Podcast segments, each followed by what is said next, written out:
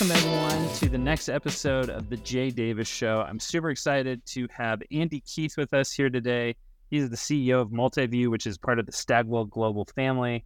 Thank you so much for coming on the show, Andy. Thanks, Jay. I appreciate this. I'm looking forward to it. So, yeah. Well, why don't you start kind of telling people a little bit about yourself and how did you get into where you are today, being the CEO of a larger company, and how did you kind of approach that through your career? So my previous career, I worked at country clubs and in the golf business and tennis business specifically, and that led to working in the banking industry for Countrywide, which ultimately became Bank of America. And so I got caught up in the housing crisis of 2008, and so I said, this is a good time to really kind of take a chance on a smaller company, you know, like a mature startup is what I would call it. And so I landed here at MultiView. And, you know, when I came to interview and I learned about what they did, I just was like, you got to be kidding me. Nobody's doing this already. And so I was sold from the very beginning. So just to give a little background on what it is that they do is we're the largest digital publisher for trade and professional associates. We play in the B2B space. We don't do any B2C or D2C or anything like that. We are strictly B2B. And so, you know, we're calling to sell digital advertising to somebody, you know, maybe they sell resin to the Composite Manufacturers Association membership. So, or it could be, you know, conveyor belts, or it could be education or nursing. About roughly 33% of our business is in healthcare, and a lot of it we have also in the blue collar space. But then we also have education. So I'd love to ask you more about that decision. I think a lot of times people, this is maybe a little bit of a soapbox for me. I think a lot of times people want to get into startups or they want to be an entrepreneur, and they think that kind of the only way to do that is by starting a company from scratch by themselves. And I often talk to people about like, hey, there's a lot of ways to get into startups and be in the startup world and be entrepreneurial without doing that. What do you think are some of the benefits you've seen of, like you said, joining more of a mature startup that was a little bit down the road, but I'm sure there was so much to figure out still. What are some of the things you've enjoyed about that process? Navigating the growth, I think, you know, it's early in a company, you can kind of, once it's up and running, which it was running, it was a well-oiled machine by the time that I'd gotten here. But then that led to a lot of growth and focusing on growth. And as you know, you can grow the revenue, you can grow the product set. It's the people that you have to focus on. So, you know, you're trying to make sure that you're hiring the right people. Because at the end of the day, I don't care if you sell pizza, digital pixels, pillows, we're all in the people business. And so I think that the thing that you have to do right is to make sure that you're hiring the correct people. Yeah, I love that. I love the we're all in the people business. I think that's a crucial learning that seems so cliche and so simple. And yet you get into business and it's that thing I constantly am like, man, it's all, you always just go back to it. It's like people will make or break you. You can have the wrong person in the role and it is just disastrous. Or if you have the right person, it's almost feels like magic. I mean, it's such a difference. What have you learned about hiring people? Good people make difficult things look extremely easy. And sometimes you don't know that until that person takes the next step in their career and maybe they move on or maybe they even go start their own business. You really learn of the value that they brought. So, yeah. I'm sorry, I didn't mean to talk over. What was the question? No, you're fine. What have you learned about finding great people? I think that's something that as an entrepreneur, I feel I am learning about constantly, but I'm still trying to improve myself. I'm trying to hone that kind of skill and that talent. What are some of the things you've learned through your career? There's a lot of great interviewers out there. And so I think that one thing, in order to really kind of peel back the layers of the person, you need to put that person in front of several of the people that like the stakeholders of the business. And, you know, our stakeholders here are across every job function. You don't have to be C-suite or vice president or anything like that. We have a basically like a committee or a panel that we will put them in front of. And so if they get hired here, they typically have spoken with somewhere between 8 and 12 people. So I always say that the people that you hire is the most important decision that you're going to make on any given day. Those are the people, you know, that just, as you just said, they're going to make or break you. So it's got to get right more times than not. Yeah, I think that's it's definitely a huge challenge for a lot of people. What do you think, as you've worked at different places, what do you think are the common mistakes you see people making? Probably not taking the appropriate amount of time to put them through the interview process. I think that there's oftentimes at previous places that I've worked, there's been such a need to try to fill the role instead of hire the right person. So for instance, our step one is that they'll work with our recruiting team, our talent acquisition team. We'll bring all of them together because we recruit a lot out of the Big 12 and SEC schools for sales positions. And so then we take them out and we go take them out to dinner as a group, and we get to learn a little bit about them. And it just really gives you enough face time to truly know who they are. I always feel like people can kind of fake it for 30 minutes, but they can't fake who they are over a 3-hour dinner. What are some of the other things you've learned about running an organization and did you start as CEO or did you evolve into that role?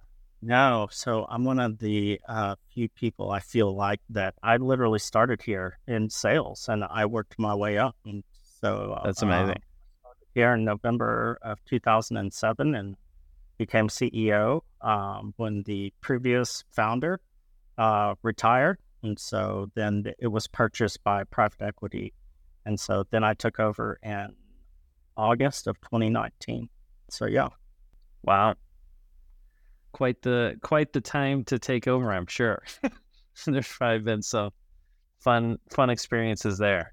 For a while when the pandemic hit. So I think all of us were a little bit out of sorts and just trying to figure it out on the fly. I always tell the story about, we sent everybody home. We were like, you know what? The first and foremost, the thing we need to do is take care of the people that work here. And so we sent everybody home, and then it just dawned on me. I go, oh my goodness, everybody here is on desktops. And so we didn't have any way for anybody to work from home or anything like that. And so our IT and a few other people banded together to find 500 laptops that we could either lease or rent or something, because I don't know if you recall, but like Dell and everybody had to prioritize the first responders and the healthcare teams and things like that for any kind of new product. Well, as you've been, so you've evolved. I mean, you've been through different phases or different kind of roles in the company. What are some of the things, because I think this is also a question a lot of people have if they've started a company is, you know, at some point they might not be the right person to run the company. And what would be your recommendation for, you took over from a founder? How should people approach that? What lessons did you learn? I think even, do you think people should do that sooner? Do you think they should wait longer? What have been some of the things you've seen? I would say not to come in and just turn the place upside down because you can. There's certainly, you know, most aspects of a business are working very well. And prior to being CEO, I was CRO. So this is a sales organization at the end of the day. And so it really allowed me to have a really good understanding as to what the company, from a product perspective, what our clients were saying and doing. And so I think if you just, you know, to listen to your clients and your employees, I think that you'll you'll know what to do. You'll make the right decisions.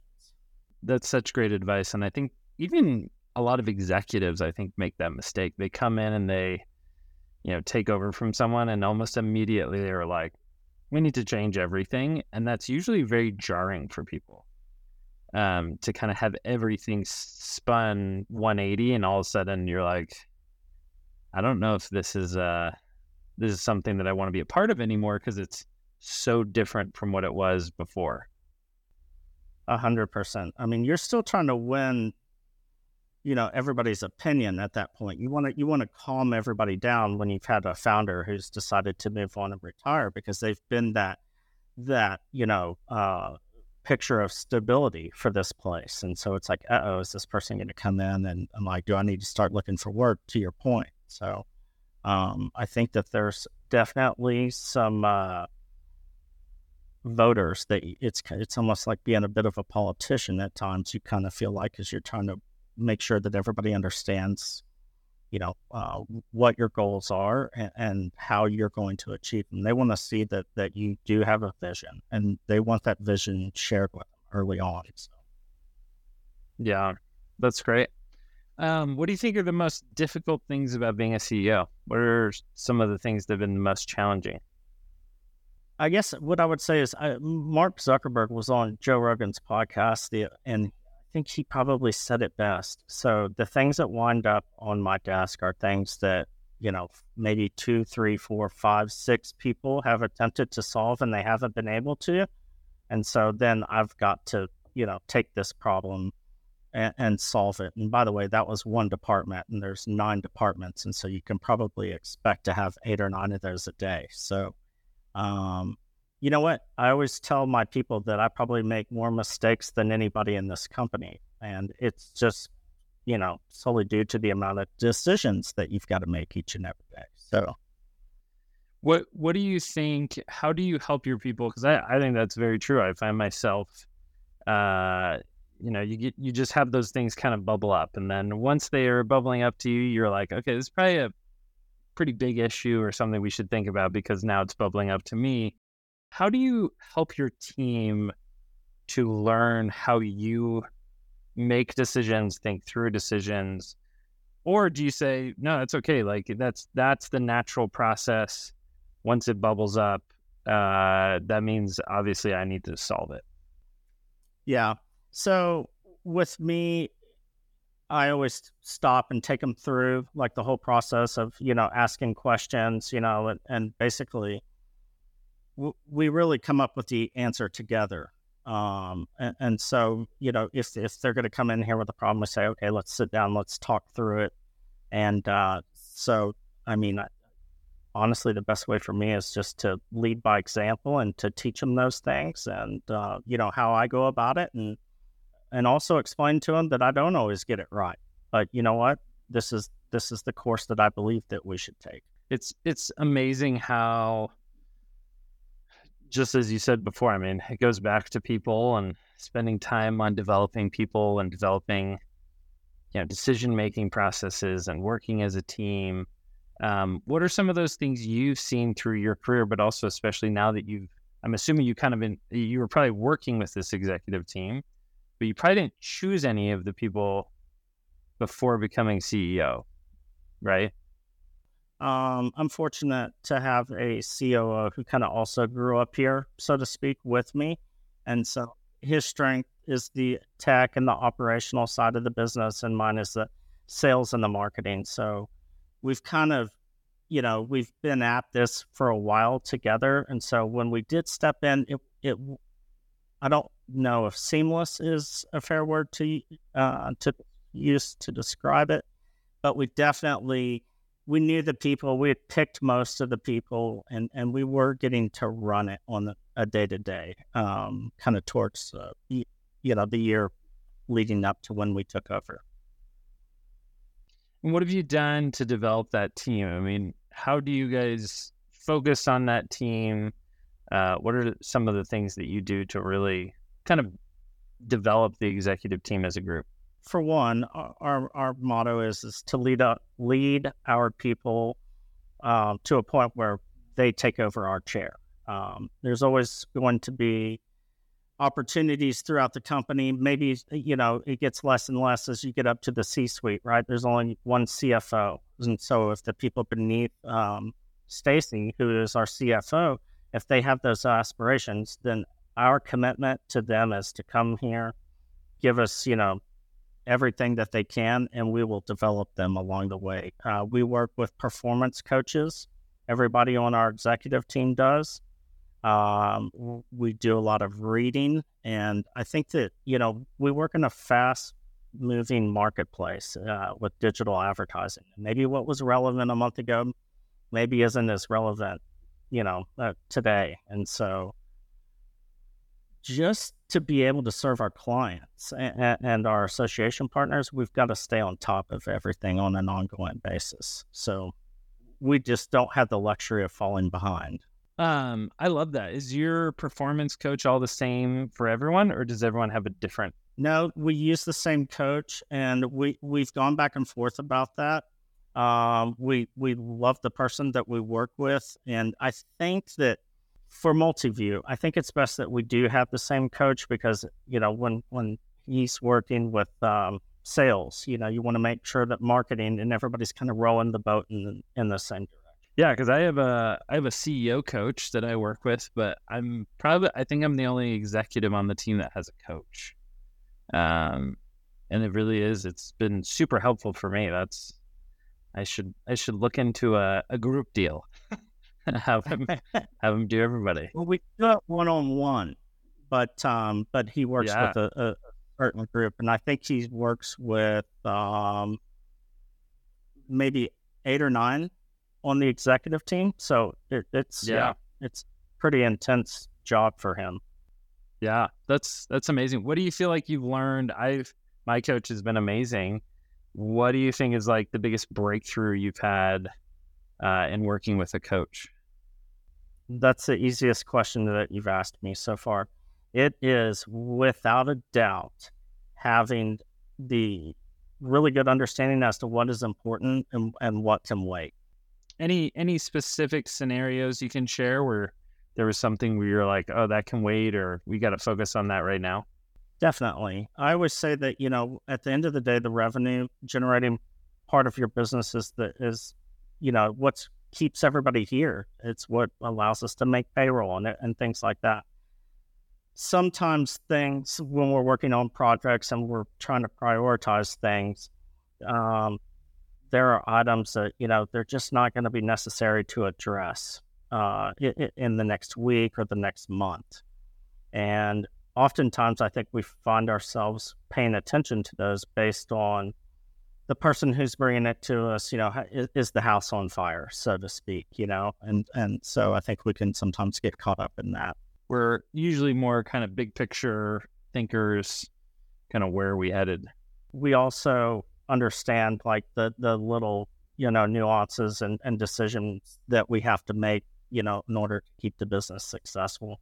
And if you worry if those are being done correctly, but you can't, you know, hovering and not trusting your employees to make the right decision that's a surefire way to fail, in my opinion. You've got to have trust in the people. I also think that giving them the ability to make the decision to empower them is also what probably is the greatest contributor for their personal growth. What other things do you see as you work with people that you think you've learned, maybe even through your coach, of like, how do you work with people to develop them, help them get to that next level? Having clear clarity in your messaging. So I think a lot of the times that people are asked to do things, but they just kind of said, hey, you know, can you go over there and make sure that this is done? Or can you go out and look at a new piece of tech? Well, how much better and more time saving would it be if somebody said, hey, would you consider going out and looking for these different kinds of tech? We're trying to solve for X, Y, and Z problem, and we feel that this particular kind of tech can help us with that. They always say that, there was a survey that I saw recently, probably last 3 or 4 months, probably right before football season started, and it said, how come Dabo Sweeney and Nick Saban have been so successful. Now, maybe they wouldn't have done this poll if a couple of months into the season, given their record. Nevertheless, the one thing that all of their assistant coaches said why they were so successful was because they always provided very good clarity as to exactly what their expectation of that person was. So there was no guessing. You know, there was no sitting around going, man, does he think I'm doing a good job? Or does she think I'm doing a good job? You've had those conversations with those people. And I think it allows them to operate freely and make better decisions. I think it's something that's really hard. It's hard, especially nowadays. I think we've kind of created, and maybe this is just my view, but I think a lot of times we've created this kind of view that like being mean or telling people that they're not doing a good job or they need to improve is mean. And you know, you see celebrities who there's kind of almost an attempt to cancel them, and then you read it and it's like, oh, they're mean to their team. And I think in some ways we've shifted too far to like, we can't tell anyone the honest truth, and we can't tell people like, hey, you're not performing and I want you to perform. I want you to, Radical Candor is like one of my favorite business books. And I just think it's a really key thing. I'm not good at it. I really struggle with it, but I'm trying to develop that skill. It is my belief that employees want to be held accountable. I think, and I always stress this to the leadership team, holding somebody accountable doesn't require being a jerk. And like, everybody who works here is an adult and deserves to be treated like one. And so I think that the way in which we respond to those who may not be doing their job. So for instance, we have a 3 stages like where we will ask everybody to do it initially because they're a professional, they're an adult, and they should be treated with great respect. If we go back and they still have not done it, then we will sit them down and we will say, we will tell them, this is what the expectation is. I need you to do this. And if they still haven't done it, that's when maybe, some kind of action,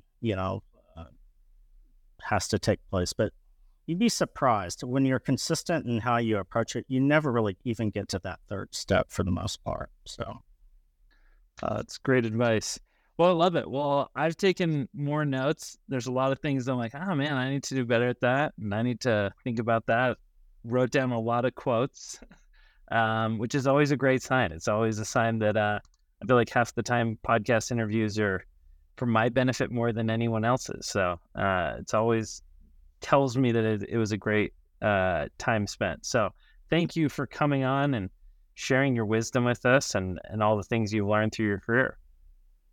Absolutely. Well, I appreciate you having me, and I couldn't agree more. So from every conversation that I'm involved with, I always take something from it. Everything's a bit of a transaction, so it's always an opportunity to learn something. So I appreciate this and the time you gave me. Thanks again for coming on the show. All right. Thanks, Jay.